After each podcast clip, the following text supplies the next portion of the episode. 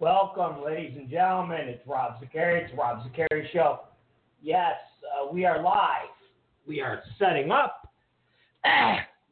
Hold on. We are. There. We on? Did it work? I don't know. Did it? I think it worked. All right, we are live. It's Rob Zicari. It's Rob Zicari Show.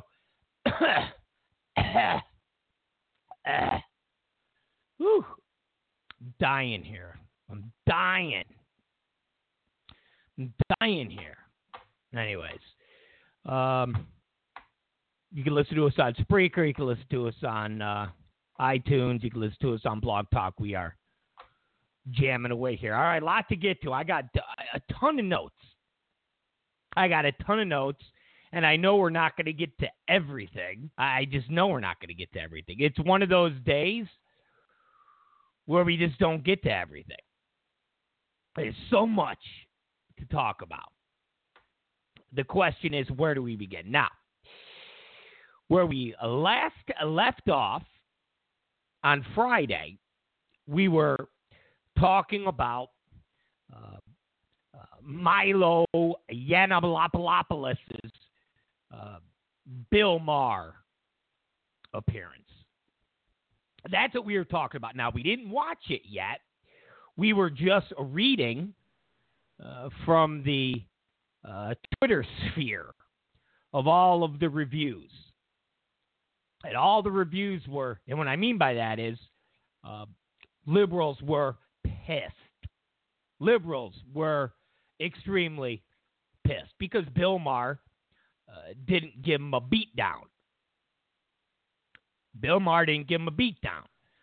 So the liberals were pissed. They were expecting another um, Tony Liamnoni or whatever her name is, the little blonde girl who seems to be as dumb as a rock unless she's sitting in a studio and reading from a script or a teleprompter telling her uh, to be conservative. Now, we gave that preview.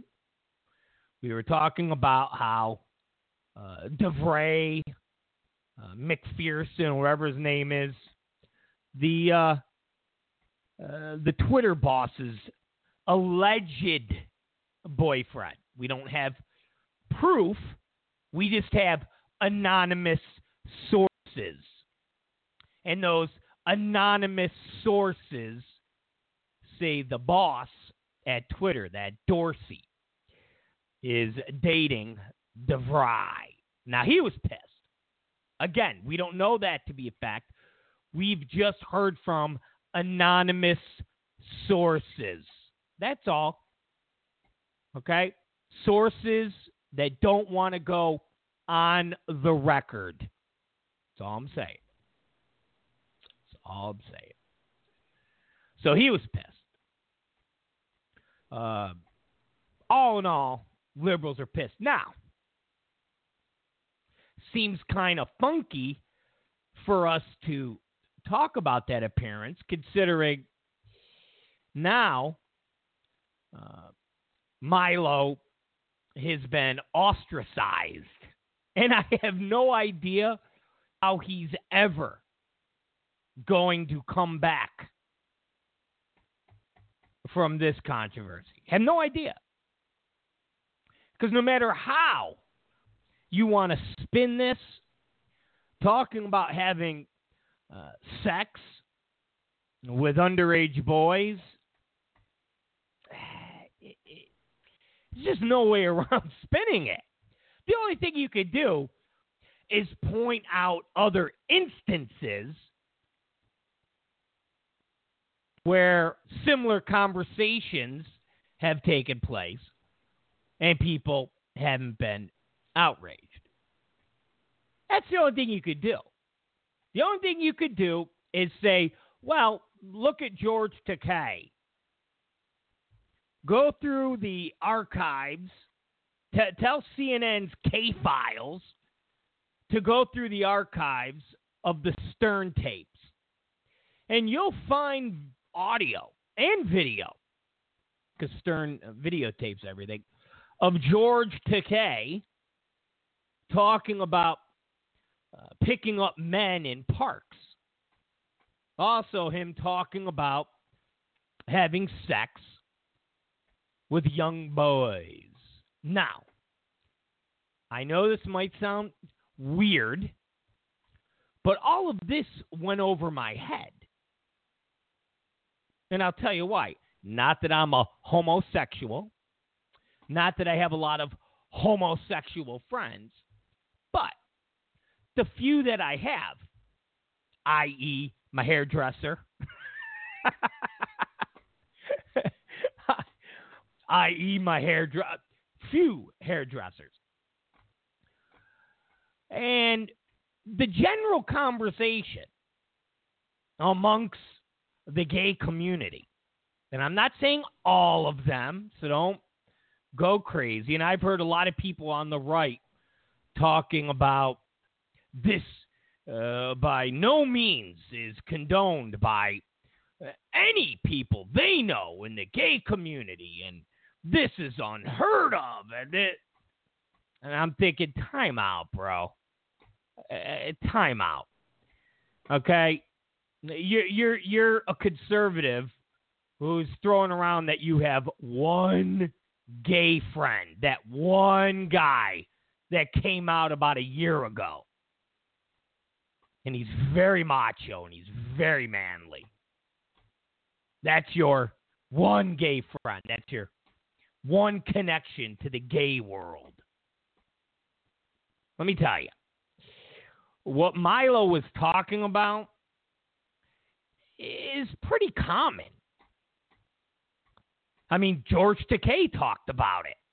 So if you have a spectrum that is that wide in the sense of uh, a young 30 something year old quasi conservative gay British man talking about uh, the age of consent and the whole uh, father figure, big brother figure in the gay world and people at the age of 13 and 14 experiencing uh, their first homosexual activity with a mentor of sorts. If you have somebody like uh, Milo talking about this, and then you have somebody like George Takei, who's in his 70s and Asian,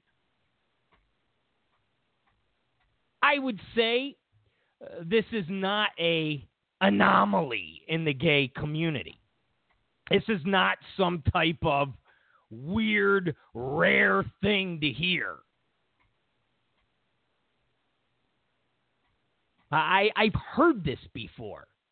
Like I said, I'm not a homosexual and I'm not flooded with homosexual friends, but I do have a few. Now, we don't sit around and talk about man boy love. It's not a topic that's coming up while my hair is getting cut, but the community and the lifestyle and just the whole bear culture, twink culture, uh, cruising in parks, uh, glory holes in uh, bathrooms, uh, in adult bookstores. I, I mean, it is a culture that I have heard about. This all went over my head.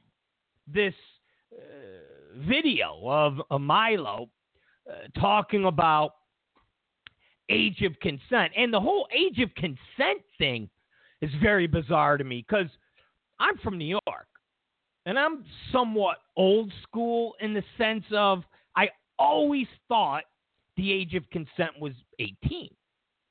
I always, always thought the age of consent was 18. And whenever you heard of some uh, backwoods hillbilly guys marrying 14 year old girls, it, it, was like a, I don't know, a myth. Some, some old, old hillbilly Elvis Presley way back when there was no drinking laws and you could still smoke on an airplane, you know? And yes, to my younger fans, there was a time when you could smoke on an airplane, as wild as that sounds. So I never knew that age of consent laws actually varied. That there's some states where having sex with a 15 year old is not illegal. Getting married when you're like 14 years old in some states with your parents' consent is perfectly fine. Completely wacky to me. Completely wacky to me. But it exists. So, again, listening to this audio recording of a British man, remember, a British man, talking about age of consent laws. And he happens to be homosexual. And they have a whole nother world they exist in. I mean, they really do. They, they really do. Have you ever heard of parks where straight people go and have sex? Seriously, have you, have you ever heard of parks? And I'm not just talking about one park or two parks, but parks where gay men go, or straight men who are just looking for gay sex go and have just random hookup sex. And everybody knows it happens. The police know it happens. But no one says anything because it's their little thing. I live out here in LA, man. Okay, you go to West Hollywood, it is it, debauchery.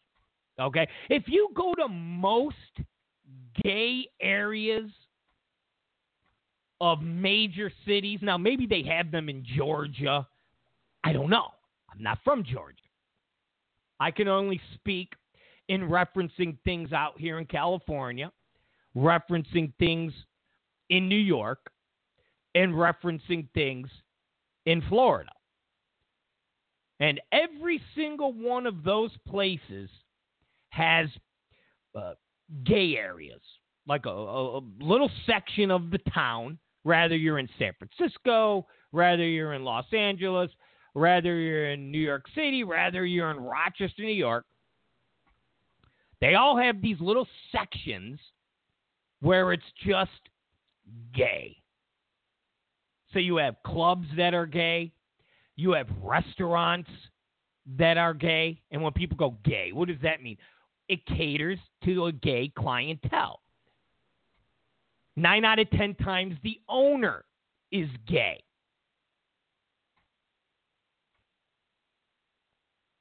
That's what I mean by a gay restaurant, a gay club a gay convenience store. And again, take a swing out here, West Hollywood, Los Angeles, California. There is a strip that literally, literally, when you walk down from beginning to end of this like six block radius, you can you could feel if you're straight, you could feel the gay coming out of you. to the point where the sidewalk, like the crosswalks, are are painted rainbow colors. Like the city of West Hollywood paints it rainbow colors. Okay? So if you're straight, by the time you get done walking the six or seven blocks, you're you're looking for you're looking for for gay anal sex. That's all I'm that's all I'm saying. it's their own world, man. It's their own world. It's it's a wacky world, but it's a world that the straight world doesn't understand. Okay? Just don't understand it. Going into a bathroom to have sex with another man. Okay? It is a world that uh, the straight community doesn't understand. Various parks in America where you can go and have random sex with guys is a world the straight community doesn't know. Airport bathrooms. Airport bathrooms. Certain bathrooms at certain airports where people in the gay world and in the straight world who like to cross into the gay world know that if you go to a particular place at a particular time, a person that's there is looking for indiscriminate sex. Again, it's a world that unless you're gay or you're part of that community, you don't understand. So when Milo is talking about the whole daddy figure and age of consent uh, is something that can vary based on the maturity of the 13 year old and the relationship with the man. Yes, it is creepy. Yes, it's it's it's very pedophile sounding, but it's not some one-off. Oh my God, I've never heard that before in the gay. Com-. It's something that is common. So when my conservative friends are getting all outraged, saying, "Oh, I have a gay friend who said that is just so ludicrous." Oh, BS. Just stop. All right? You got that one. It's like that one person that has the one gay friend, the whole group. And they're like, this is our gay friend, Marvin. Marvin, say hello to everybody. Hi, guys. How are you? See, there's our gay friend. We're not prejudiced. We're not racist. Really, that's that's that's your insight into the black community, Marvin. Marvin. But, same token, you can't defend it. You can't defend. You can't go. Ah, come on. Sex with kids is it's all cool, depending on. Eh, you can't defend it. The only thing you could do is point to George Takei and other instances of uh, liberals talking about pedophilia. That, that, that's the only thing you could do. And say, all right, if you're going to take down this conservative, you should take down the liberals. There shouldn't be two sets of standards. And that's the only defense. That, that that's the only defense. You can't listen to George Takei and go, "Oh, that's so cute." It's Sulu talking about sex with a boy. Milo, that's disgusting. You should be in jail. If it's cute for Sulu, then it's cute for Milo. If it's bad for Milo or Milo, then it's bad for George Takei. It's bad for comedians to joke about pedophiles and, and, and having sex with kids. Uh, I've seen online Sarah Silverman um, a few years ago had a joke that she tweeted that said, "Is it so, something to the nature of is it wrong to have sex with a kid or something in that uh, vein if the kid uh, is coming on to you?" And we've seen that double standard, though. We, we've seen that double, and we we've seen uh, the old women or the older woman getting caught uh, having sex or sexting or whatever with the 13 and 14 year old boy. And it's basically looked at as, oh, God, wouldn't you want a teacher to play with your ding dong when you were 14? Come on. But when it's a 30 or 40 year old man teacher having sex with a 13 and 14 year old girl, it's the death uh, penalty. It's it's it's uh, it's the electric chair. I'm saying both are bad, but we've seen it, seen the double standard.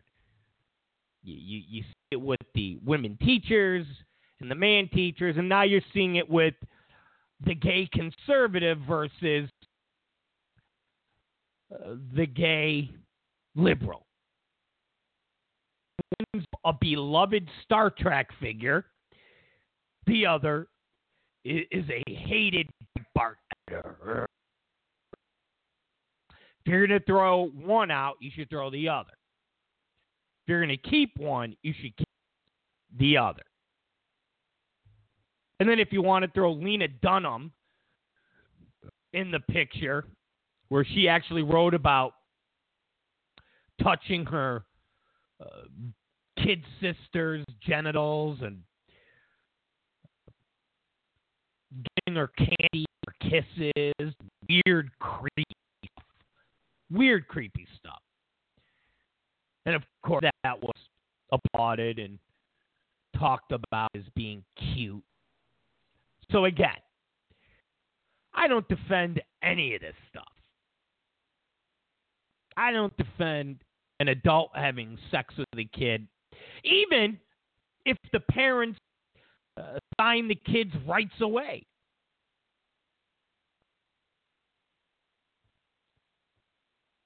Even when these parents are like, "Here, here, Joe Bob, you can marry my daughter," that's wrong. There's no way to defend Milo. There's no way to defend anybody that has sex with kids. But, but, everybody should be treated equal.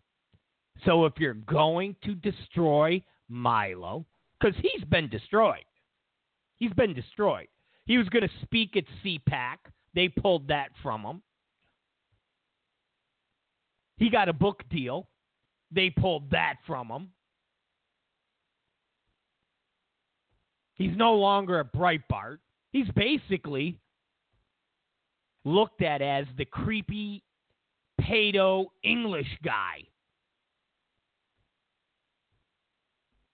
That's part of NAMBLA. Hello. How are you? My name is Hans. And welcome to the North American Boy Love Association. Hello. Be proud to be a boy lover. That's what Milo is now. While George Takei gets to be Sulu.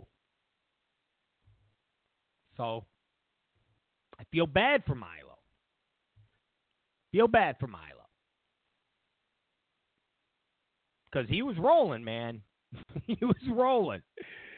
From Bill Maher, CPAC, Simon and Schuster, he was rolling. The left losing their mind. Oh, they're making his views the mainstream. They're giving him mainstream press. They're getting it. And then meh, meh, meh, talking about man boy love. that's always that's always it's always a downer, you know. It's, that's always that that's always just a downer. Man boy love always seems to be the downer. you know? So so it's a surefire way to just throw a big old wet blanket on the campfire. Hey, let's talk about football. Yeah, yeah. Well, hey, what about that game? Hey, what about my, what do you think about that? Hey, let's talk about man boy love.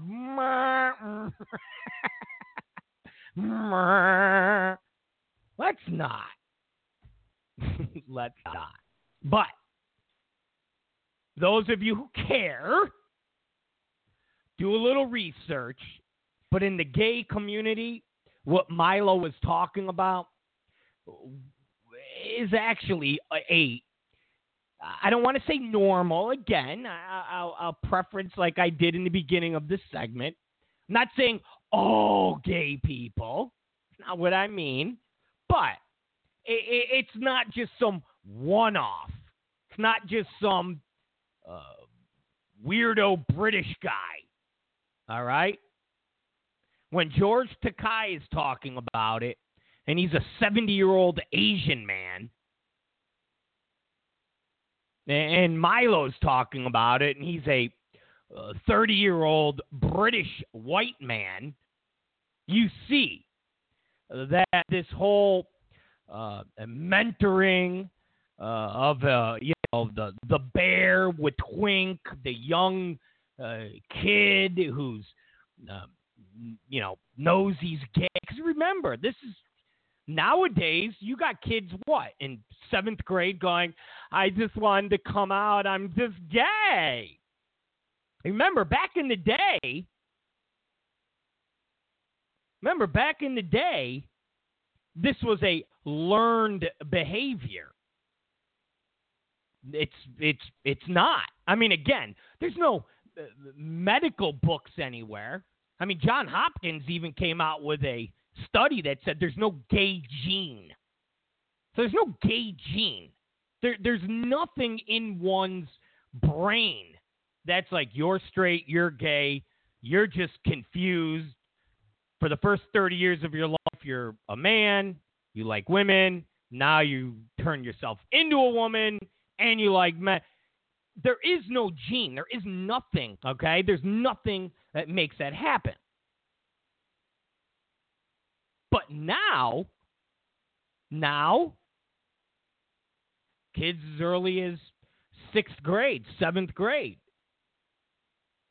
they know they're gay. They they know that you know they uh, just all of all the stuff that goes with uh, being gay. All of that. So nowadays, if you have somebody that's 13 or 14 years old, they already know they're gay. They're not confused because they're born that way. Don't forget. The concept of having a 25 or, or 28 year old man showing them the ropes, showing them around the old stick is not abnormal. It's not abnormal. Sorry. And unless you're in the gay community, in the gay world, this is all foreign to you. So just let's put that in perspective, like I said. All right? You go to West Hollywood, no matter what bathroom you use, any club, any restaurant, if you want to get head, you're getting head. It's just what goes on. Now, if I go to Chuck E. Cheese, or I go to the Round Table, or I go to In-N-Out, I'm not going in the bathroom and there's going to be a girl like, hey, you want some head? Come here. Give me your speed. It doesn't happen. But in the gay world, a gay club, a gay restaurant, an establishment in the gay section of town nine out of ten times, you could find action in a bathroom, or you can find action with the clerk. You can find action really anywhere. Like I said, I'm not gay, but I do have a couple gay friends. And it's wild. It's wild. Listen, if I could be gay, all right, I would be gay. Maybe when I was younger. Because I'm a little older now. And sex isn't as like, oh God, I want sex all the time. But if I was younger, I would have liked to have been gay. If I could have, like, if I was attracted to meat, like if I was attracted to sweaty man buttocks, you could have counted me in. Because just Think about it. I'm a guy. Some of my listeners are guys. Think about how we act. Think about what we're constantly thinking about. You know? Just just and and think about how indiscriminately that we have sex or we hook up. Now, apply that to the gay world. Uh, apply that to another dude. Just imagine. Just imagine you're somewhere where there's mere images of you that are like, hey, dude, want to just go in the bathroom and F real quick and then that's it? Yeah. Oh, God, yeah. I'm down. It doesn't necessarily happen with a woman. It's just not how we're made up. Sorry. Sorry. So, in defense of Milo, all I'm saying is you don't know the gay community, and unless you've traveled in the gay community, it's hard to say, oh, having sex with a 13 year old is just just bad regardless. Yes, it is, a hundred percent. But it's a different perspective from the world where a kid comes out and they're 13 or 14 and they look to a daddy figure, a bear, to school them, give them comfort. It's a whole nother world a lot of us don't get, will never get, unless, of course, uh, you turn gay. I don't know.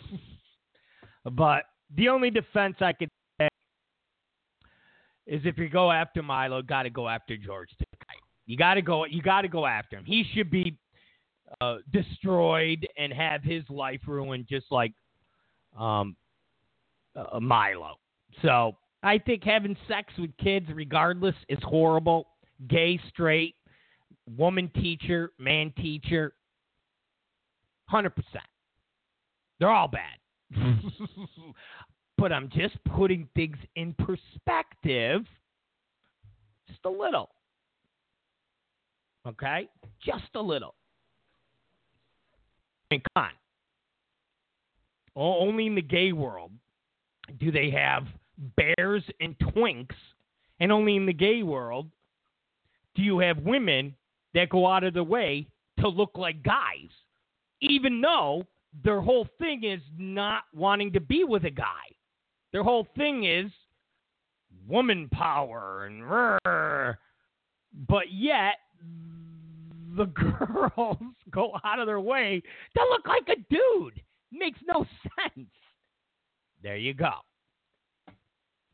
The gay world. I'm not part of it. You're not part of it. Milo's part of it. George Takei's part of it. And somehow, in their world, mentoring a 13 and 14 year old gay kid uh, is something that they do. Maybe it's just those two gay guys out of millions, but I don't know. I, don't know. That's it. It's Rob Zicari. It's Rob Zicari show. no, enough gay talk. All right, I'm done with the gay talk. Can we move on? I'm I'm feeling like I get when I got to go to West Hollywood. just and I'm and I'm feeling and I feel like I I feel you know what I feel I feel like I feel like Judd Apatow Judd Apatow did a bit the other night, which is pretty wild. It, it's pretty wild if you've ever been raped, because Judd Apatow is is diminishing rape to the point where Judd Apatow says having Donald Trump as the president to him feels like he's being raped. so just imagine, and I'm not talking about the fake rapes that get reported, legitimate rapes, women and men. And and and that part that that that piece of them is, is ripped out of their soul, and it's never going to come back. And some women, some men are are are scarred for life, life, something that they never come back from. Judd Apatow is comparing Trump as president to a woman being raped.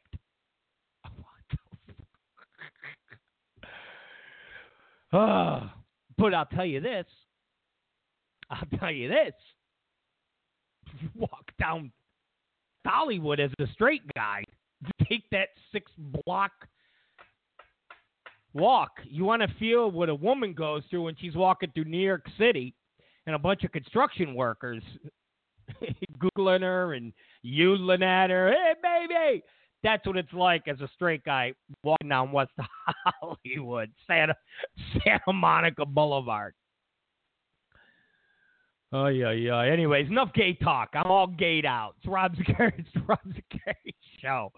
Give me uh, 42 seconds, and then we'll be right back. I got to have a bumper to to to put in commercials. So just give me a break. Don't be a little bitches. That's all I can say is don't be little bitches. Listen to Hillary Clinton talk about hot sauce. It's Rob Zicari. It's the Rob Zicari show. What's something that you always carry with you? Hot Just- sauce. Really? You Yeah. Yeah. Really? Yeah. Are you getting information right now? Hot sauce. Hot sauce in my bag, swag? Hot sauce. Really? Yes. Now listen, I just want you to know people are going to see this and say, okay, she's pandering to black people. again. Okay. Black people. Is it working? Is it working? Oh, not- no, seriously, hot sauce. I've been I've been eating a lot of hot sauce, a lot of uh, raw peppers and hot sauce. That's why you call coughing. You might need to slow down. a I little. need. Hot- yeah, yeah, I'm having a rebellion against it uh, because I think it keeps my immune system strong. I really do. I think hot sauce is good for you. All right, we're back. That's one of my favorite. That's what, like, literally, literally, one of my favorite, favorite clips of all time. That's why we still have it in the queue. And Hillary Clinton talking about hot sauce in her bag, in her bag swag. all right, it's Rob Zicari. It's Rob Zicari Show. Don't forget, you can listen to us on Spreaker. Okay, you go to Spreaker dot com. You punch in Rob Zicari Show. Boom, there we are. Boom, boom. Uh, also, go to iTunes. Punch in Rob Zicari Show. Boom, there we are. And of course, iHeartRadio. You can find us there. All right, so I want to talk about uh, Marie Le Pen. All right, Marie Le Pen. I, I got to tell you, you got the Women's March. This you got the Women's March. All right, you got the Women's March.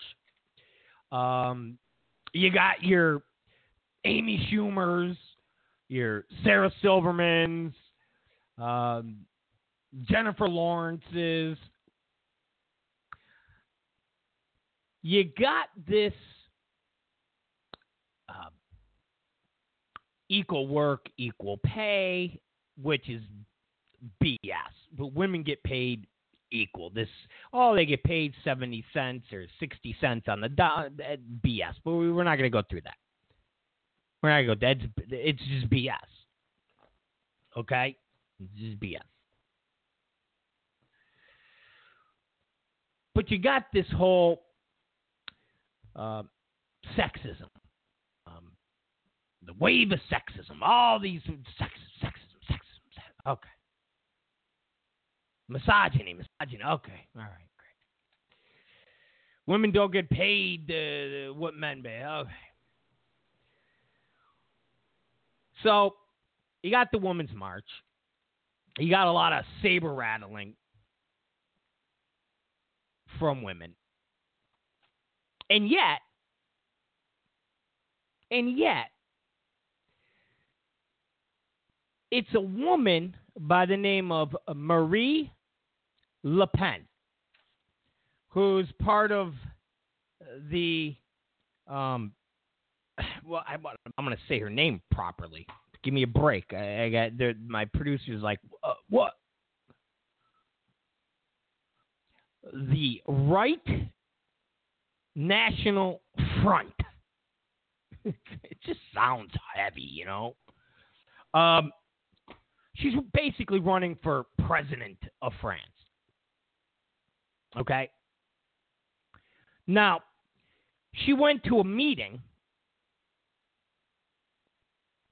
over in Lebanon. She went to meet with uh, this uh, Lebanese Muslim leader, the Grand Mufti, some, something like that. His name's not really that important in the grand scheme of this conversation. But they handed her the headscarf. They handed her the headscarf and said, "Here, you got to, you know, you got to cover up to have this meeting." And she said, "Uh, thanks, but no thanks." Cover up? Why would I cover up? Because your religion says that a woman has to be covered? F you. I mean, she doesn't say that, but basically she did. She turned around and left the meeting. Now, here in America, you have the whole Women's March, and, you know, I, I read you off all of the grievances and things of that nature. And yet, and yet, they never say one word about Islam and the fact that Muslims require women cover their heads, faces, ask permission to leave the house, drive a car. They act like that doesn't exist. They ignore that. They ignore that. When Hillary Clinton is gone to the Middle East, she's covered her head.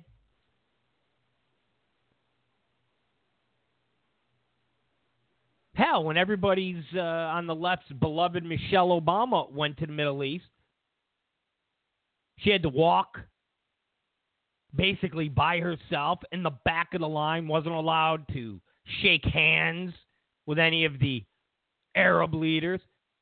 But yet, nobody talks about this on the left.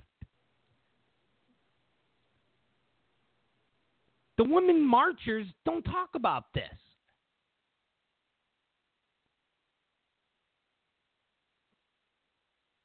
And, and, and. The whole transgender, I identify as a woman completely and utterly diminishes what a woman is, what a woman stands for, and their importance in the world because Bruce Jenner can declare, I'm a woman. I'm a woman. And now reap the rewards that normally go to real women. I mean, think about the things that Bruce Jenner got, whether they were magazine covers, whether they were uh, uh, awards, all based on him being a woman. That doesn't whatsoever push forward the woman's agenda. It diminishes the woman's agenda. Here's a dude who's going, I'm a woman now. So I'm going to get everything that's coming to a woman. Um, how you like me now? And this, this, women marchers, the, uh, you know, e- equality crowd, all of the women that are saber rattling, they don't get this, they don't get that, have no problem with dudes saying, I'm a woman, and Muslims saying, cover your face, cover your head. Well, why? Because I said so. I'm a man. Okay. And that's the left. That's the women on the left. And it just shows you how completely warped their minds have become, how brainwashed they've become. Here they are, bitching about men. Oh, man makes more money than us. A man gets a better placement and job for us. A man gets, uh, you know, preferential treatment. Hey, uh, here's Bruce Jenner. He's now a woman, and he now gets the magazine cover. hey, he now uh, gets the ESPY over a legitimate girl who died of cancer. This girl playing bass died dead. Dead is dead. Not giving her the award. We're giving it to a dude who says, I'm a girl. No, you're not. Sorry, bro. You're not a girl. Not a girl. You can't change your DNA. Think you're a girl. You can act like a girl, but you're not a girl.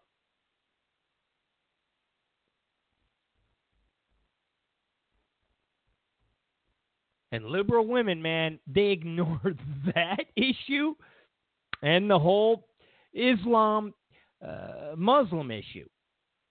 It's, it's wild. You would think, you would think that American women would be hard as blank as it pertains to Islam. Yeah, I mean, you would think. You would think American women would be outraged. And this notion that that's only radical Islam. No, no, no, no, no. No, no, no, no, no. It's like anything in Islam that is funky, the left goes, oh, that's just radical Islam. Oh, okay. Radical Islam. But that's not the case.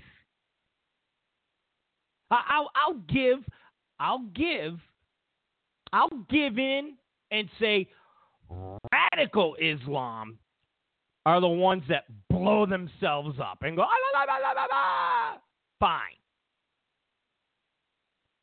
It's really only one step away from all the rest of them that say women are garbage.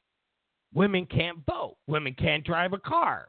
Women have to be completely covered. Sometimes it's modified. They only have to have their heads covered.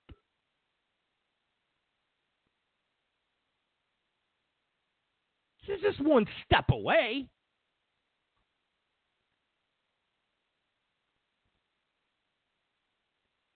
And that aspect is not radical Islam.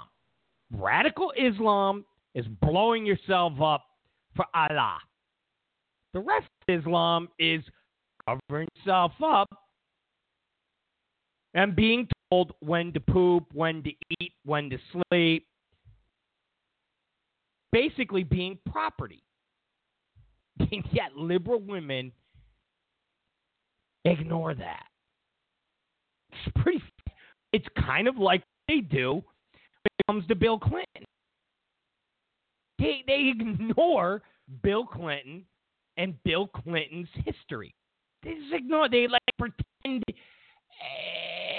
It, I don't know. It's like their exception. It's like their exception. Like, well, yeah, okay, but it was just a, you know, it was just fellatio. Wait a minute, it was an intern. It was an employee. I mean, if it happened today and it wasn't liberal, I mean, oh my God. I mean, you guys are outraged because Trump talking on tape, not about random women, but he's basically talking about star effer women. Basically, the women that will let you do anything to them if you're rich and famous, which is the truth. Ask Justin Bieber about that. Ask Kendrick Lamar about that. Ask any rock star. Ask Magic Johnson about that. Ask Wilt Chamberlain about that. When you're having sex with 10,000 women, what do you think? They're having sex with Wilt Chamberlain because he's just a, a hot, sexy guy? He's just some some hot, sexy, six foot eleven dude? What are you nuts? It's Wilt the Stilt. It's a championship basketball player. He walks out of the dressing room, and there's a, just just a throng of girls lined up. And he goes, "Hey, who uh, is gonna let me uh, urinate on him?" They they go, "Okay, I'm right here, Wilt." Me, me, me. Me. I'm I'm down, Wilt. I'm down. Telling you, liberal women are are they're mentally unstable. I I I, really have come to that conclusion. When I saw the video of Marie Le Pen and the fact that it didn't get as much publicity as I would have thought, and the fact that no one on the left talks about her, I went, yeah, you know, uh, liberal women are are are they're they're they're mentally unstable. They're mentally unstable. And hell, we touched on this last week as it pertained to Beyonce. Listening to the left marvel at Beyonce's stomach and the twins that are inside her and how beautiful is and this this representation of motherhood. And it's like, yeah, but that's not motherhood. Those are blobs in her. Those aren't humans in her. They're nothing. They're not humans until they come out. Oh, oh no, they are humans. They are beautiful because they're queen. I'm telling you, women on the left are nuts. They're nuts. When I see those women marches and I see the Muslim women marching with them and their heads are covered, like, are you kidding me? Er, she's being told she's got to wear that. She's being told she has to wear that headscarf. She's being told. And you're supposed to be all about freedom. It's nuts. So my uh, uh, uh, my sincere admiration to Marie Le Pen for doing what American women, and I say American women, half the American women. The the half the Lena Dunhams that go, oh, the the the women that voted for Trump should be ashamed of themselves. What are you talking about? You should be ashamed of yourself for supporting Islam, for supporting a religion that says women are are are, are garbage, are nothing. You have to ask permission to leave the house. Are you kidding me, dummy? Where women get acid thrown in their face because they want to go to school. How's that? How's that, stupid? So, Marie Le Pen, got to give her big props. Uh, go, it's online. You can find it. Just type in uh, Marie Le Pen. Marie Le Pen. And you'll be able to see uh, the video of her telling uh, the uh, Muzzy get F. Good stuff. All right, it's Rob Zicari, it's Rob Zicari Show. Uh, We'll be right back. I'm not going anywhere. Um, we'll be right back. This it'll be quick, quick. Be so quick your head's gonna hurt. Okay? It's gonna be so quick your head's gonna hurt. All right. 2015. During a press conference, Secretary Clinton assured us her private email server was secure, saying the server was on private property guarded by the Secret Service. Now, this would be laughable if it wasn't so serious. I know, you know, my constituents in eastern Iowa know you don't need to be a cat burglar to hack into an email server, and you don't need a cloth to wipe a server clean. One would think that a former United States Senator, one would think that a former Secretary of State would know this as well. Would you agree with that statement? You would think, although as I said before, one of the things I've learned in this uh, case is that the, the secretary may not have been as sophisticated as people assume. She didn't have a computer in her office at the State Department, for example. So I, I don't think, so I would assume the same thing about someone who'd been a senator and a high-ranking official. I'm not sure it's a fair assumption in this case. All right, we're back, ladies and gentlemen.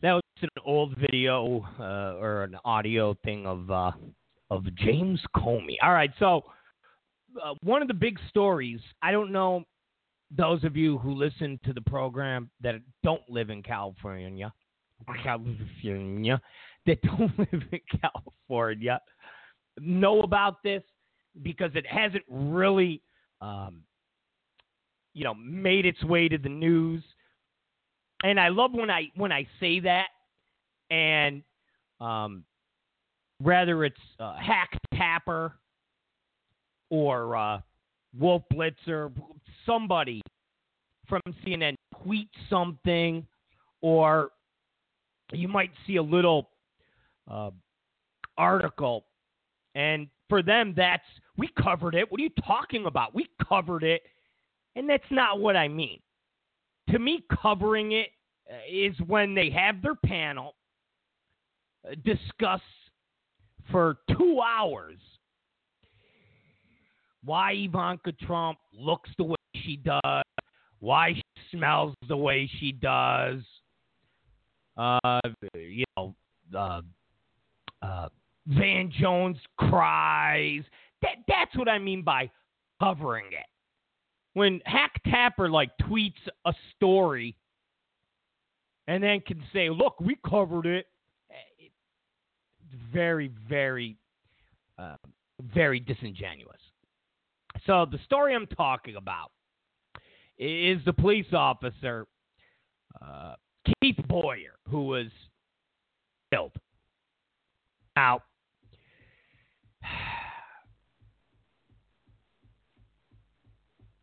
what is extremely distressing about this killing is that it was by what the left would call non offenders.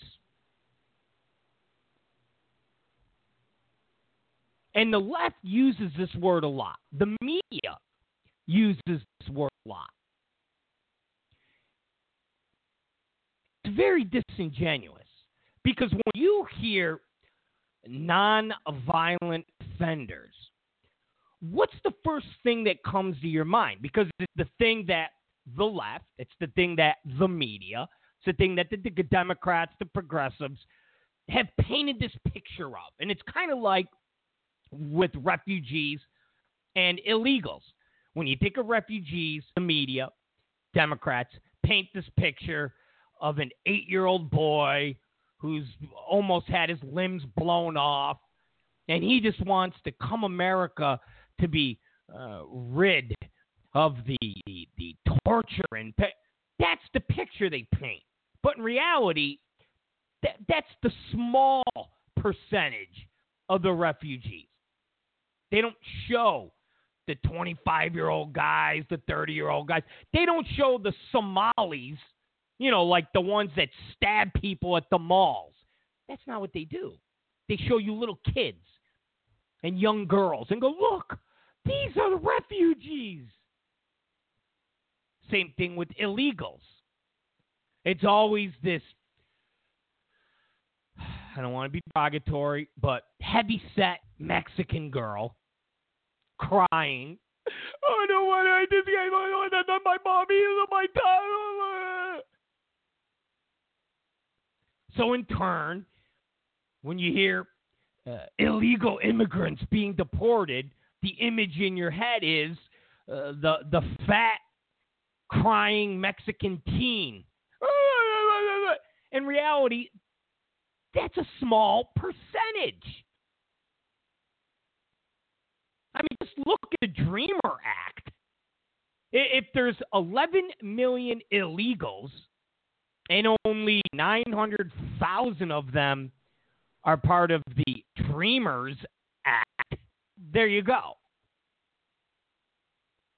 It's disingenuous when the media, the left, Democrats, show you the picture of the fat Mexican teen as being the representative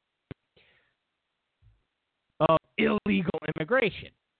So, what do we hear about non violent offenders? A guy that was caught with two grams of marijuana and he was sentenced to 10 years of prison. And then we see a guy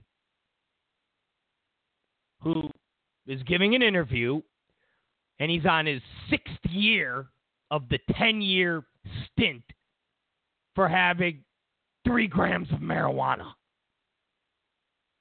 And in a state like California, you could have up to ounce of marijuana legally. And here's a guy that's clogging the jail systems. So, of course, when you're hearing hundreds of thousands of nonviolent criminals clogging the jail system, and we need uh, uh, prison. So that's the image that is painted. So here of a non-violent affair, you're thinking uh, of you know, Bartholomew. Got ten years.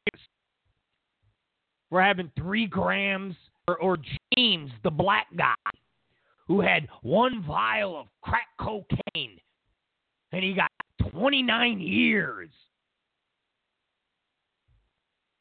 Once again, it's very disingenuous.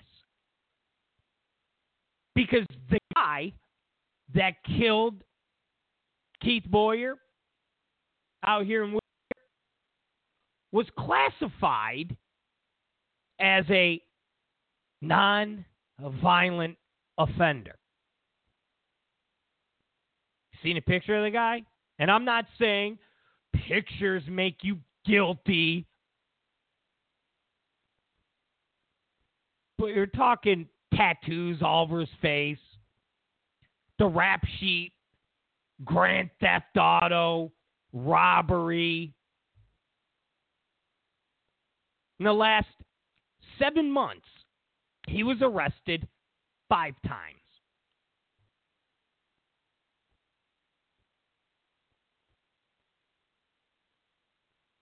This person is the real face of non violent offenders. So you got to remember something. The way our system works in anything is all about classification and statistics.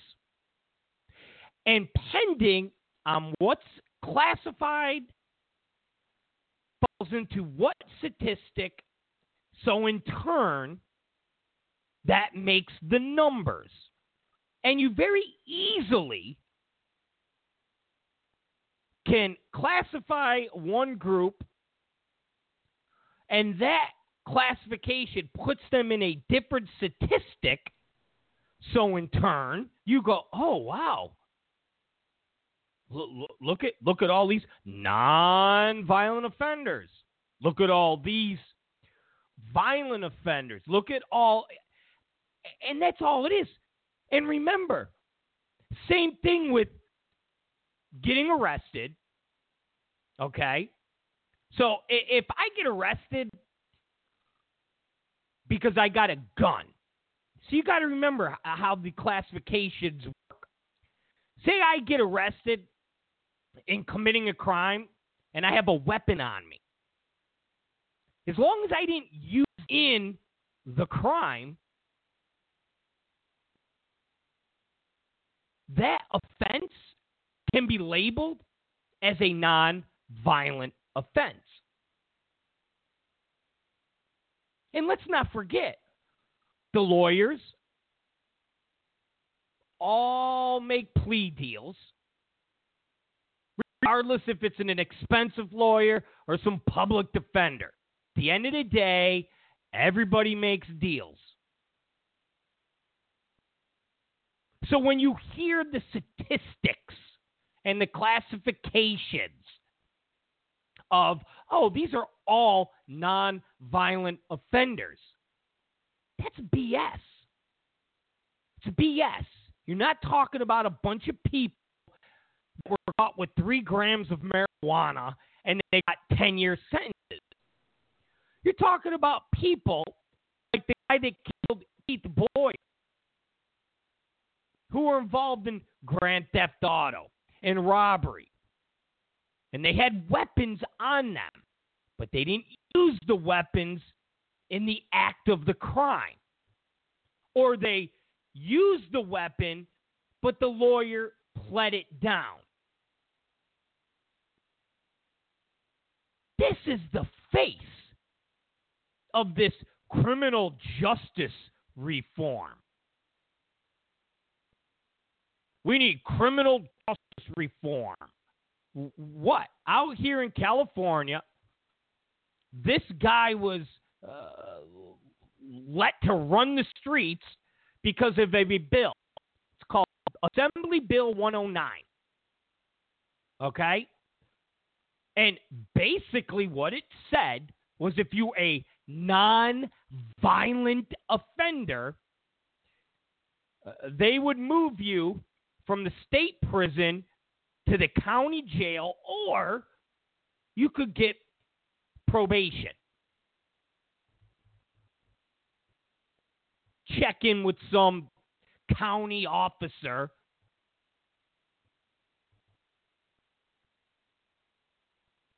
And you're able to roam the streets. It's called flash incarceration. That's the other aspect. What that is is, well, you're supposed to get six months, so we're just going to put you in for 60 days. And we're going to knock it down to 30 days, and then uh, we're going to let you out.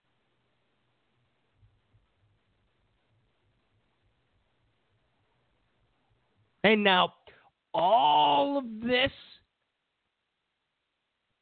happened because California got jammed up for having overcrowded prisons. Overcrowded prisons. And so a case was taken to the Supreme Court, and the Supreme Court said, yeah, the, the, the, the, the way some of these people are living in these prisons is inhumane, it violates their constitutional rights, and blah, blah, blah, blah, blah. So instead of building more prisons, we let them out so they can then go and kill police officers, steal cars. Remember, this guy was arrested five times in the last seven months. So before he killed this cop, he perpetrated crimes against citizens in the greater LA area. All this, why?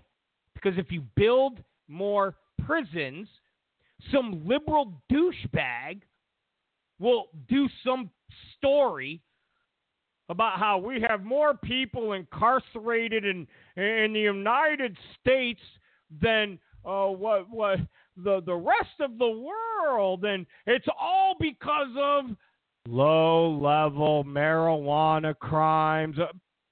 No, that that's not the case. It's not the case.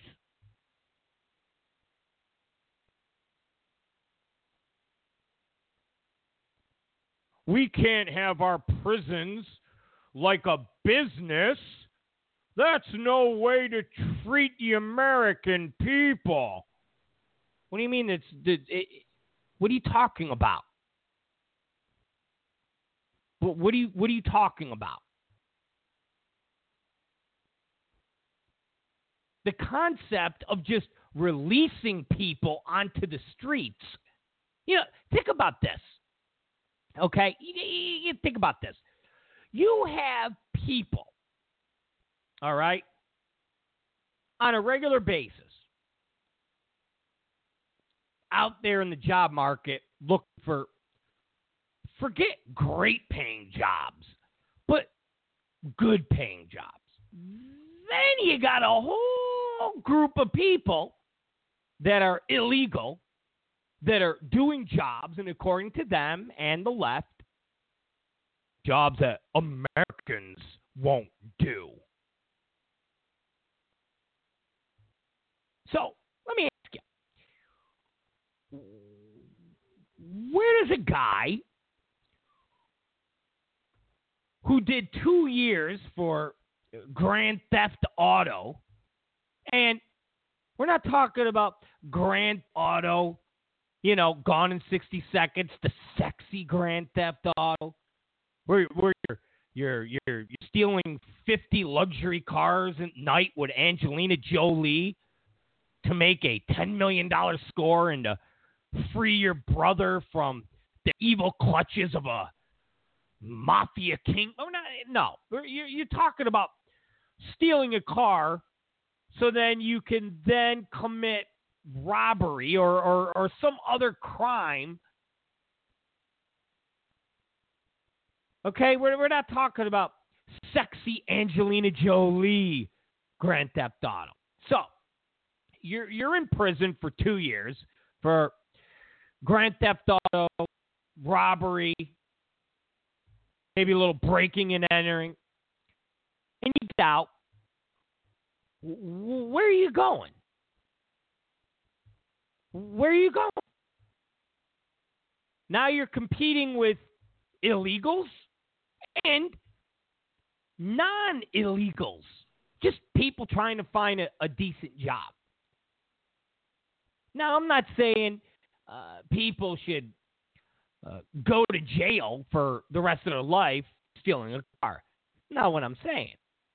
In and out of jail five times in seven months it's over. Okay? It's it's over.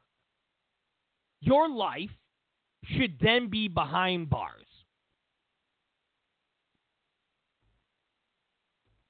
We should have more prisons, more, uh, you know, uh, uh, communities. Listen, prison is like its own little world. It, it really is.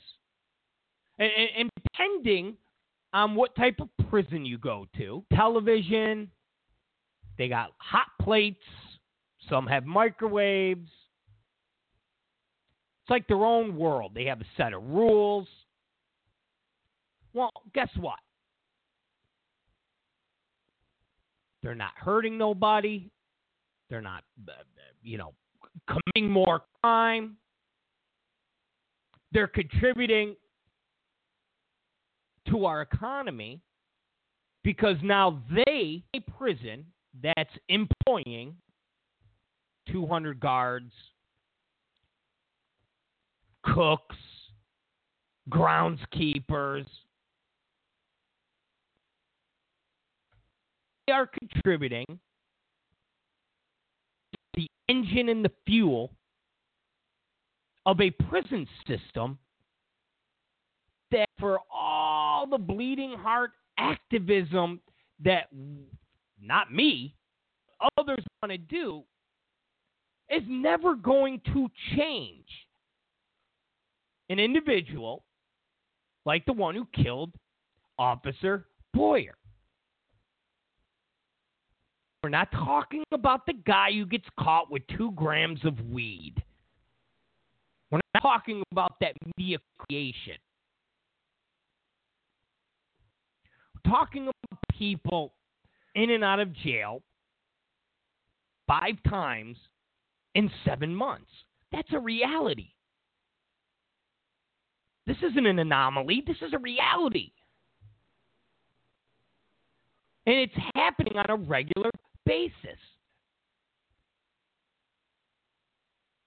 Out of the hundreds of thousands and thousands and thousands and hundreds of thousands of people that are in prisons, state, county, a very, very small, teeny, tiny percentage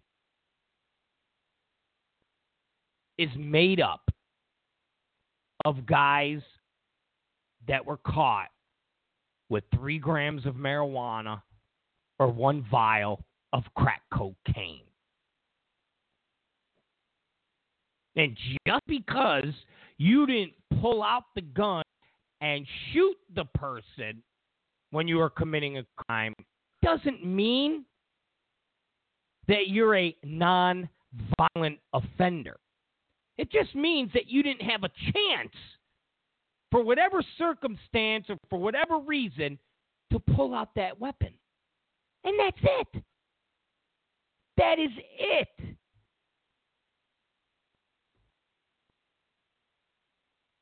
That's it. And I don't even know how many are out in Los Angeles or out in California for that matter. But this bill was signed in 2011 so since 2011, there's been tens of thousands of that have been doing the flash incarceration in and out, in and out, in and out.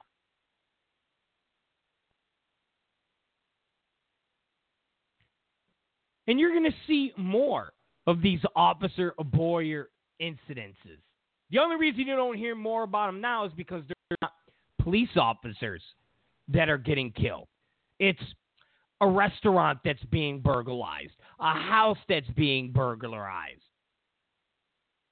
I mean, if you think about it, this guy was busted five times in the last seven months. The only reason we've heard about what happened is because he killed a cop.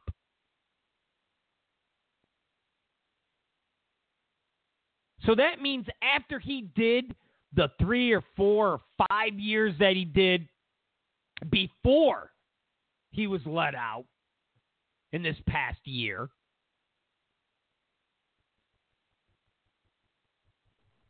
he kept breaking the law. He get arrested for robbery, get arrested for stealing a car. We didn't know about that. He got busted for robbery, sat in prison for uh, uh, you know, 10 days, boom, let him out. Matter of fact, this guy was just let out from jail on the 10th. The 10th of this month. So 11 days ago, the guy was in jail. And they went, all right, you could come out now. And not only did he kill the cop, they say he shot like a relative, a cousin or a brother or something like that.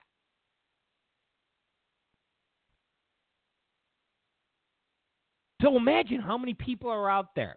2011, there's got to be tens of thousands of people that just haven't been caught yet in a crime where the county or the state can ignore it.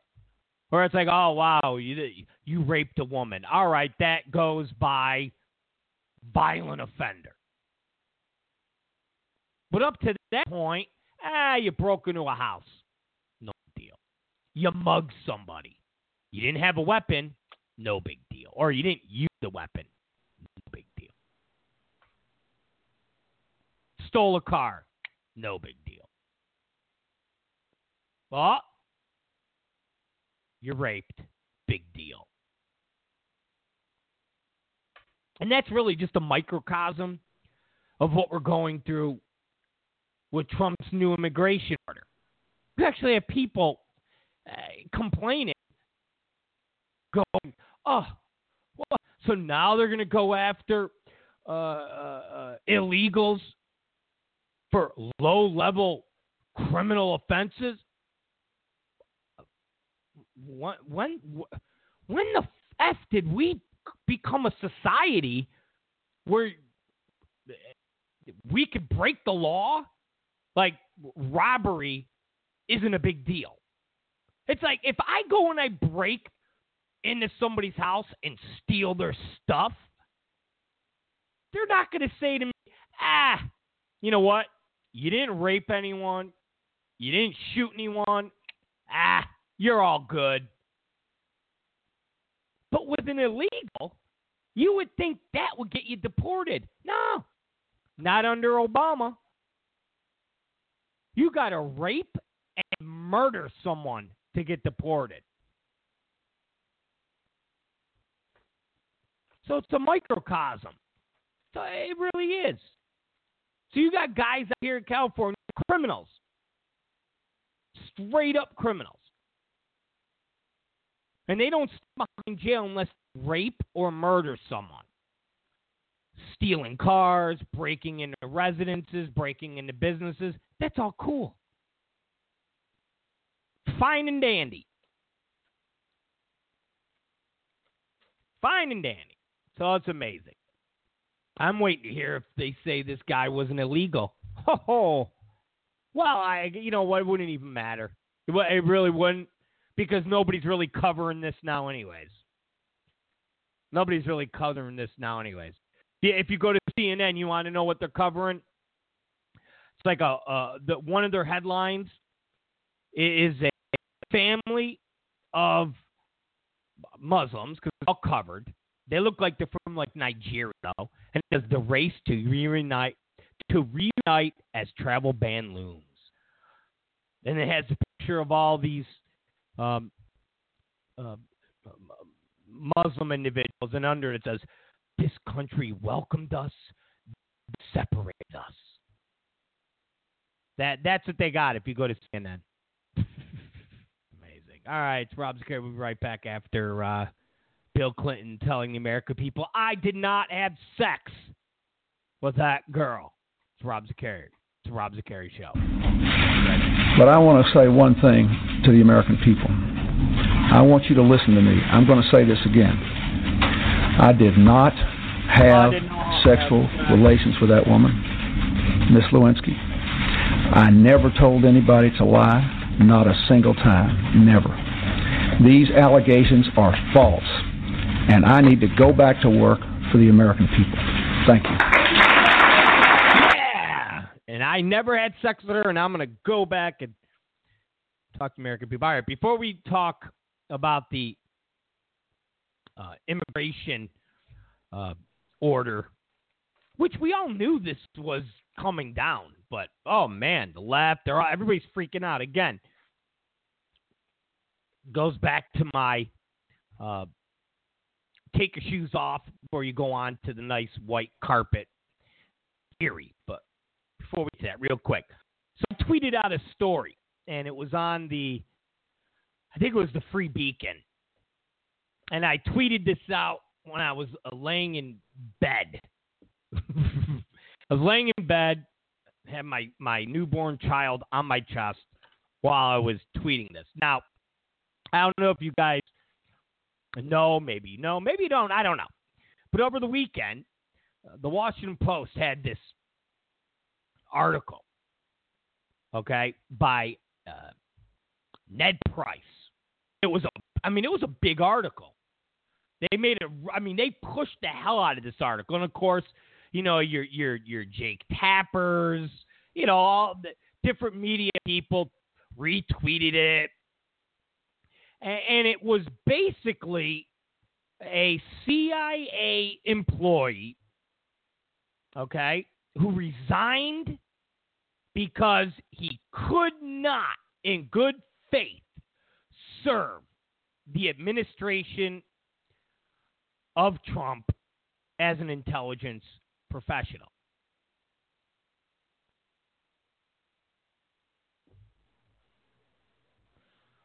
This big article by this Edward Price.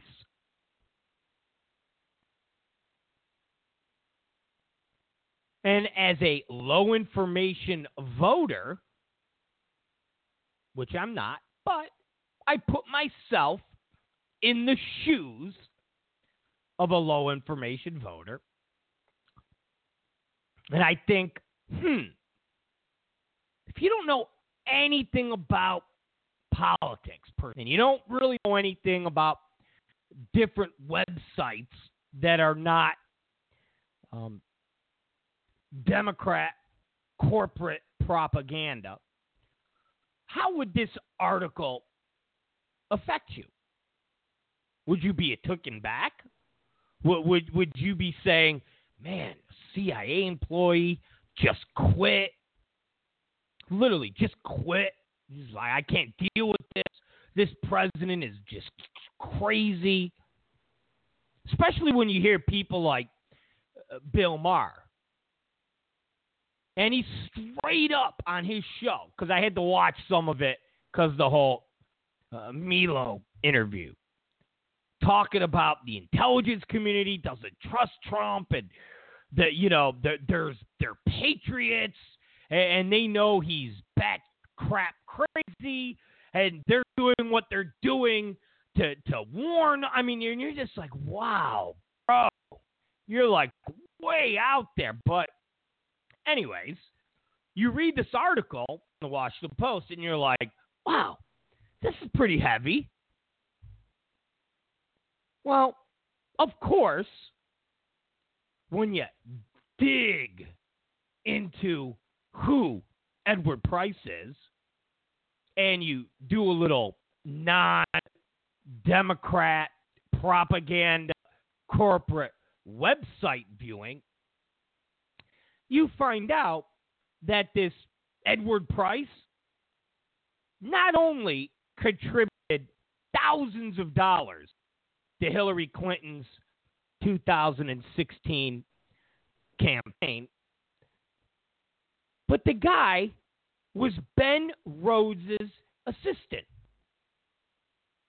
So he's been part of the Obama administration for years and years and years. And he was Ben Rhodes' right hand. So the Washington Post doesn't mention any of this. They leave all of this out. They leave the guy's history out. So when you read it, you're just sitting there going, wow, here's this CIA official, Edward Price, who is just so distraught by Trump that he quit. Oh, gee, I guess Trump really is nuts. I, I you know, I guess he's he's yeah, Bill Maher's right. I guess they're they're. Oh my God, But the guy was Ben Rhodes' assistant. He was the Deputy National Security Advisor's assistant. Ben Rhodes, the guy who said, hey, you know what? Uh, I got this Iran nuclear deal passed by basically bamboozling the media, and I just fed them all the BS that I needed to feed them so that they would report what a plum Iran deal this was? Because they're all stupid kids. They're all ignorant. They're all. St- so I tweeted today. This is why Trump, me on the right, about fake news. It's fake news. This is fake news. trying to create a narrative, trying to put in people's minds and leaving out pertinent information.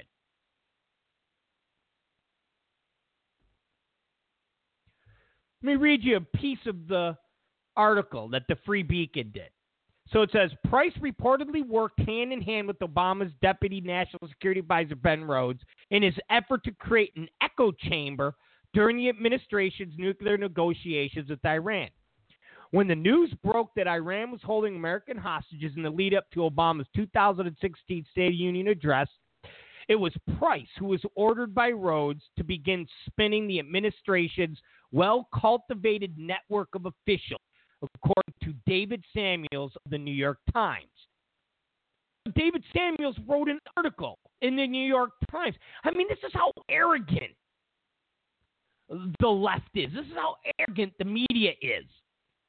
That they would write an article, message, try to create a narrative that this Price guy is an independent thinker, just somebody so disconnected with politics, and he's only acting as a patriot.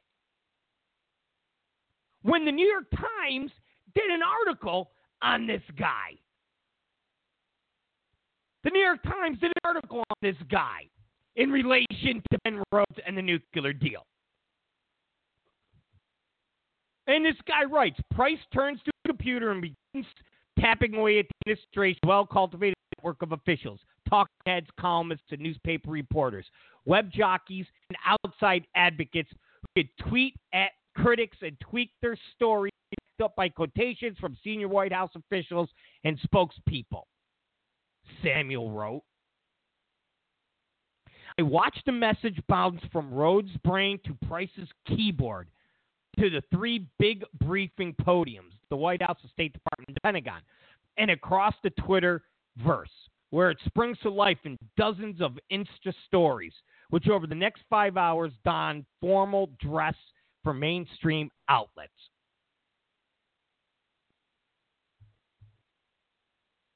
Ned Price, Rhodes' assistant, gave me a primer on how it's done.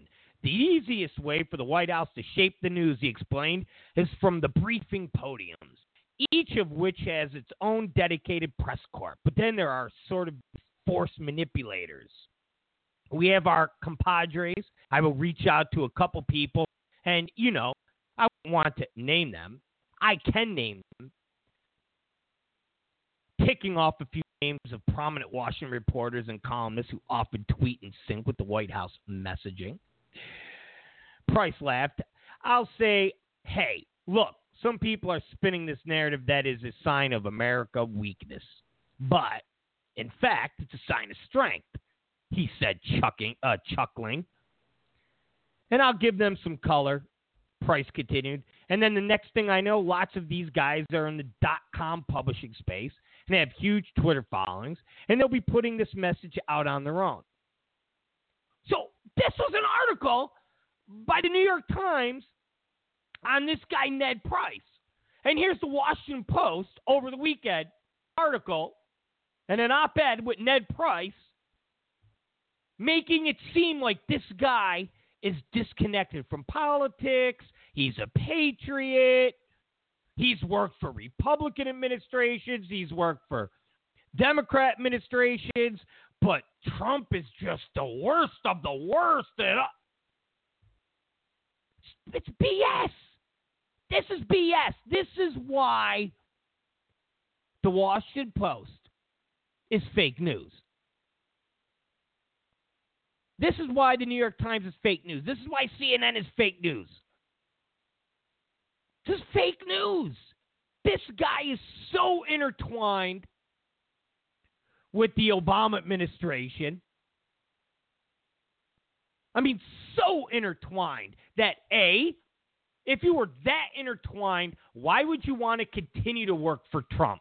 Like, just out of just pure principle. If you are like hand in hand with Ben Rhodes, how do you go from that to then go, yes, Mr. President Trump, I will do whatever you say? Of course, it's silly. silly. Chances are the guy was going to get fired because they're cleaning house. So he said, you know what? Let, let me kind of go out with a bang. Let me talk to my people at the Washington Post and let's craft this story so a low information voter will read it and go, oh my God, oh dear, oh dear. Unbelievable. It's unbelievable. So I tweeted that article. It's on my Twitter feed. From the Washington Free Beacon. Uh, and it was fascinating. It really was fascinating. Absolutely fascinating. Now, I had no idea about this connection, but I'm not a low information voter. I know enough to go to multiple places to get information. But when I first read the Washington Post article, I was like, wow, some heavy stuff. Of course, in the back of my mind, I knew there was more to it than just some guy putting his name on a story. Because remember, the narrative now, at least the talking points now from our side, is hey, if you're going to write articles, put some names with these people. Don't write an entire article and use anonymous sources.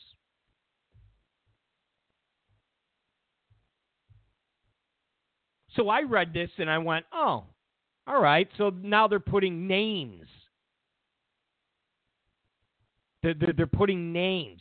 So I thought it was pretty heavy. And it wasn't until I did the rest of my show search, so search, I think I'm getting a stroke here, that I found the article. And I went, wow, I had no idea. So that just shows you, man. Just shows you. we yes, we won the battle. We got the White House. But this war, uh, the liberals, the media, the Democrats, progressives, they've been fighting this war and winning this war since the press was invented, if you want to coin it as that. We have to keep the pedal to the floor. Because this is just the tip of the iceberg with these people. Anyways, uh, Trump's immigration orders are now uh, officially out into the. Well, again, we knew about all this. We knew about this. When Trump signed the executive order, we knew about. But I guess now uh, that it's coming from the Department of Homeland Security and, and there's actually paperwork,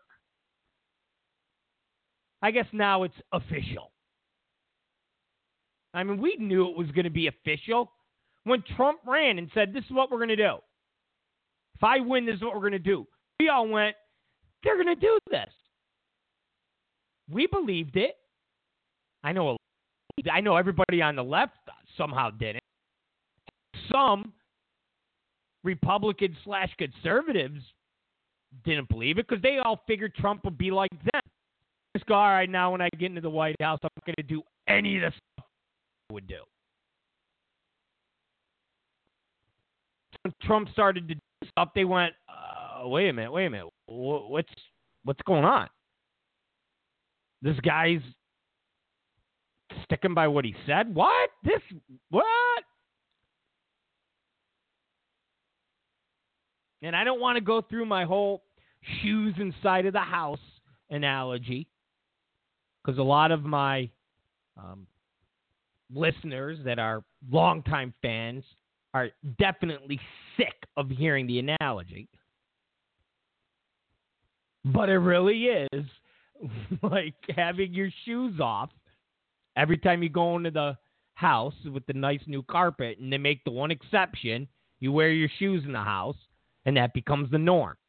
And when you go back to telling everybody to take the shoes off, it's like pandemonium. So part of these orders that came out told the ICE officials, told the ICE officers, no more putting illegals in classes and categories. No more. If you're an illegal and you commit a crime, you're going to be deported. And that's how it was before Obama took office. Nobody sat there and went, hmm, okay. Robbery, good. Rape, bad. Stealing a car, good. Killing someone, bad. All right. Uh, you guys get deported. You guys get to stay and do some more robbing. Kind of like when we talked about the police officer getting killed. So these past eight years, ICE created these classes. So it's like, okay, these illegals get to stay. What they're doing isn't that bad. And I bring up years and years and years and years and years ago, it used to be anything you did bad will get you deported. And the illegals knew that. So they were always, always on the lookout and keeping themselves out of trouble. He didn't have people going on Facebook saying, hey, F everybody. I got free money. I got, uh, uh, you know, uh, I'm working the system and there's nothing you could do about it. And you definitely didn't have state legislatures like out here in California, Kevin DeLeon saying half my family would fall under the guidelines of being deported. They have fake social security cards, they have fake immigration paper, they have fake uh, work permit, they got fake everything. Not how it used to be. I'm here illegally. I'm working. I got to keep my nose clean because if I F up, I'm going to get deported. So now we're back to the way it used to be. Wow. And of course, the left is losing their minds. Oh my God. Oh my. But hey, stupid. This is how it always was. Which apply the analogy. We always took our shoes off when we went into the house. We just started leaving our shoes on. But look, the carpet's trashed. We need to go back taking our shoes off. What? Oh my God.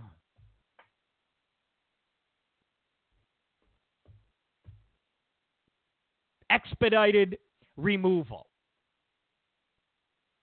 So, under the Obama administration, if you were caught a 100 miles of the border and it was recent, like within 14 days, you'd be deported immediately. You'd be gone.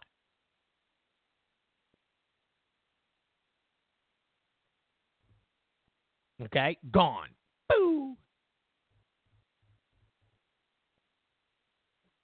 So, if you were caught a year and a half, hell, six months, and you were in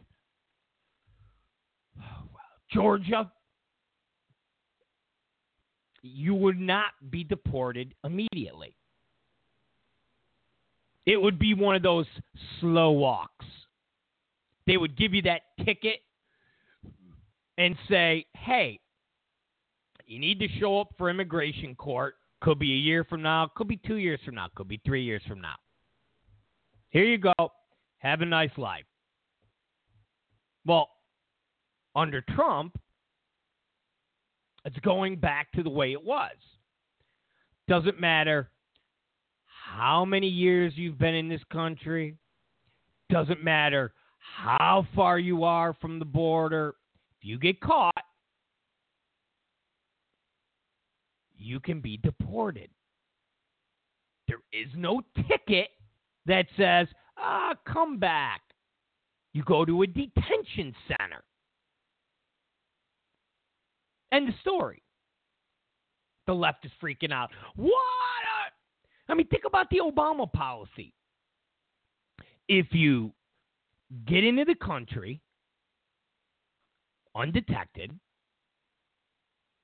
you move away from the scene of the crime in the shadows for 14 days, you're home free. I mean, it's like the statute of limitations, you know? You you you break the law. As long as you stay under the radar for a certain amount of time, you can't be convicted anymore or tried for the crime.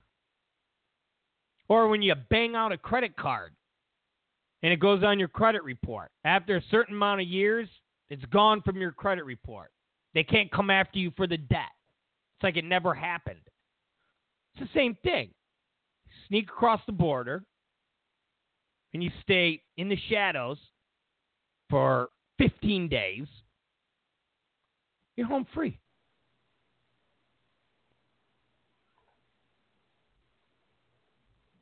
And the ticket aspect part of this and not, meaning you get in trouble for whatever reason and you're an illegal.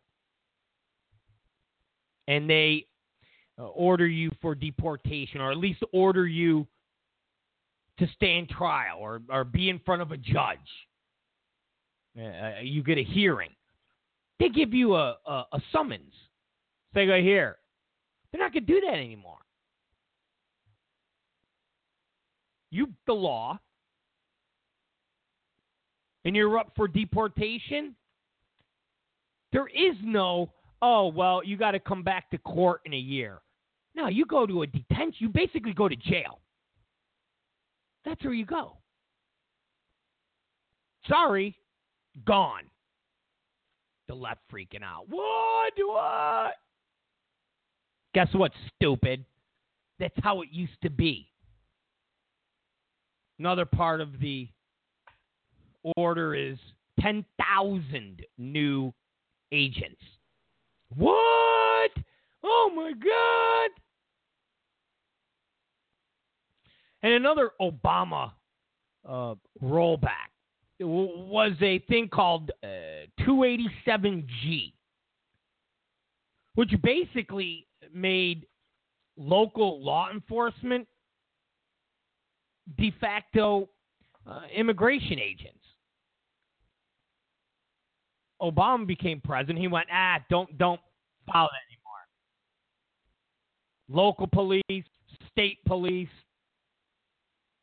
You don't do anything as more is immigration. Nope. No more. No more. Now, 287G is being enacted again. So now local police can also be part of the immigration system. Again, these are all things that have been on the books. And Obama did away with them. And you ask yourself, why? Well, why? What's the re- what's the re- what's the reasoning? What's the reasoning to say if you rob the car and you're an illegal, no problem, you could stay here, but if you rape someone, you're going to get deported. Why not deport the person who robbed the car also? Uh, well, why not? What's the rational reason for that? And the only reason, and I know it's very cynical But the only reason is because the Democrat Party has become a party of identity politics. They're not a party of ideas, they're not a party of principles. It's all about identity politics. And they've always known that if they had to run on ideas and principles, they would lose. All of these moves with rolling back all of these laws or provisions is part of votes. And I've said this before, and we, we can argue uh, about illegals that vote. And oh where's the proof? And, and, and there's a great article that came out over the weekend that we'll talk about tomorrow. But put that aside. How about just this? If you're an anchor baby or you're a dreamer you're just one of five kids and you're the fifth kid. So uh, the first kid's the anchor baby. You're just here. If this was done 20 years ago,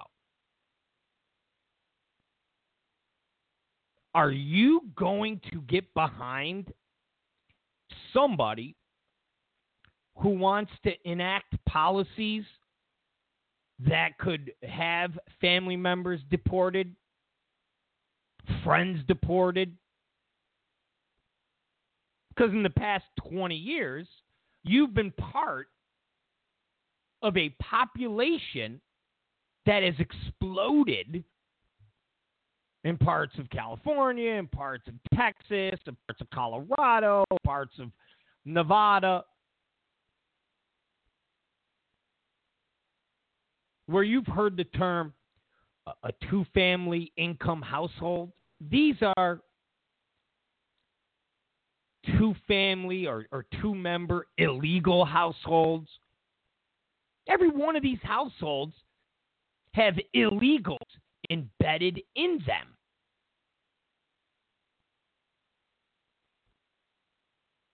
Well, the family members that legally vote are definitely not going to vote for somebody that will deport their friends or their relatives.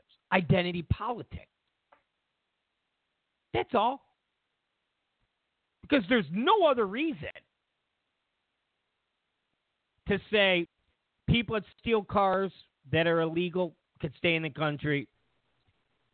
People that break into restaurants, they could stay. Fraud. And here's the other kind of nuanced kind of catch you liberals in a uh, BS statement because you got to say which is it. And here's what I mean. When you're somebody who's against illegal immigration and you say, look how much money illegals cost us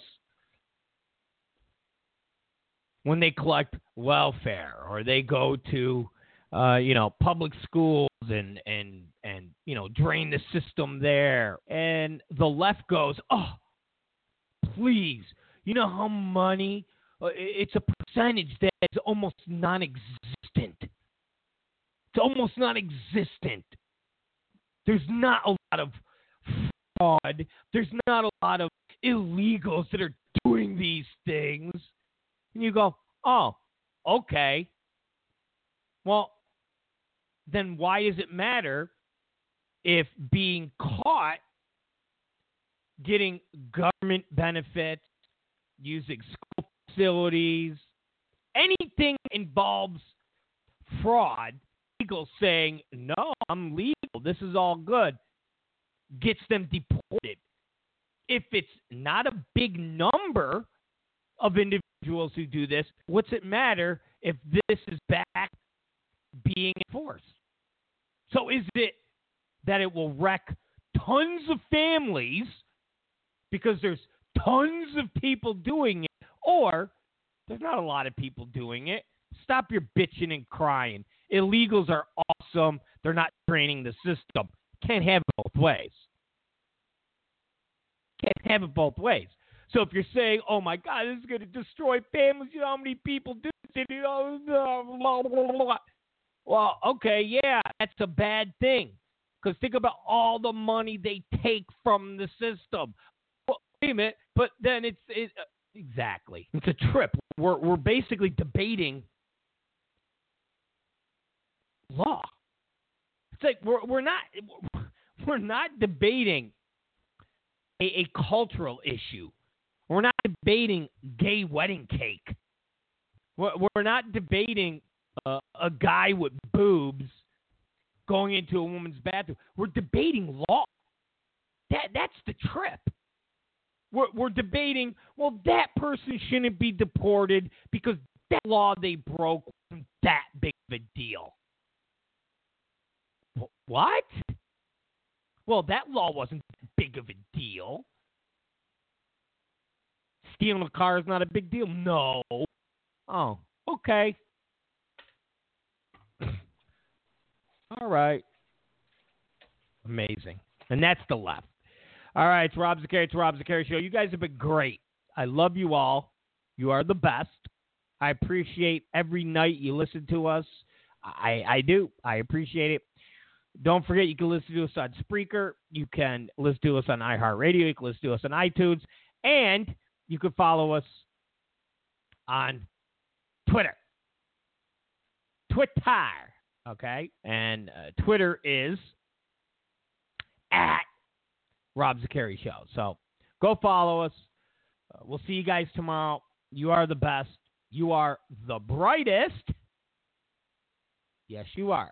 You are the brightest, smartest uh, audience members out there. You're huge and you're bigly. See you guys tomorrow. Bye.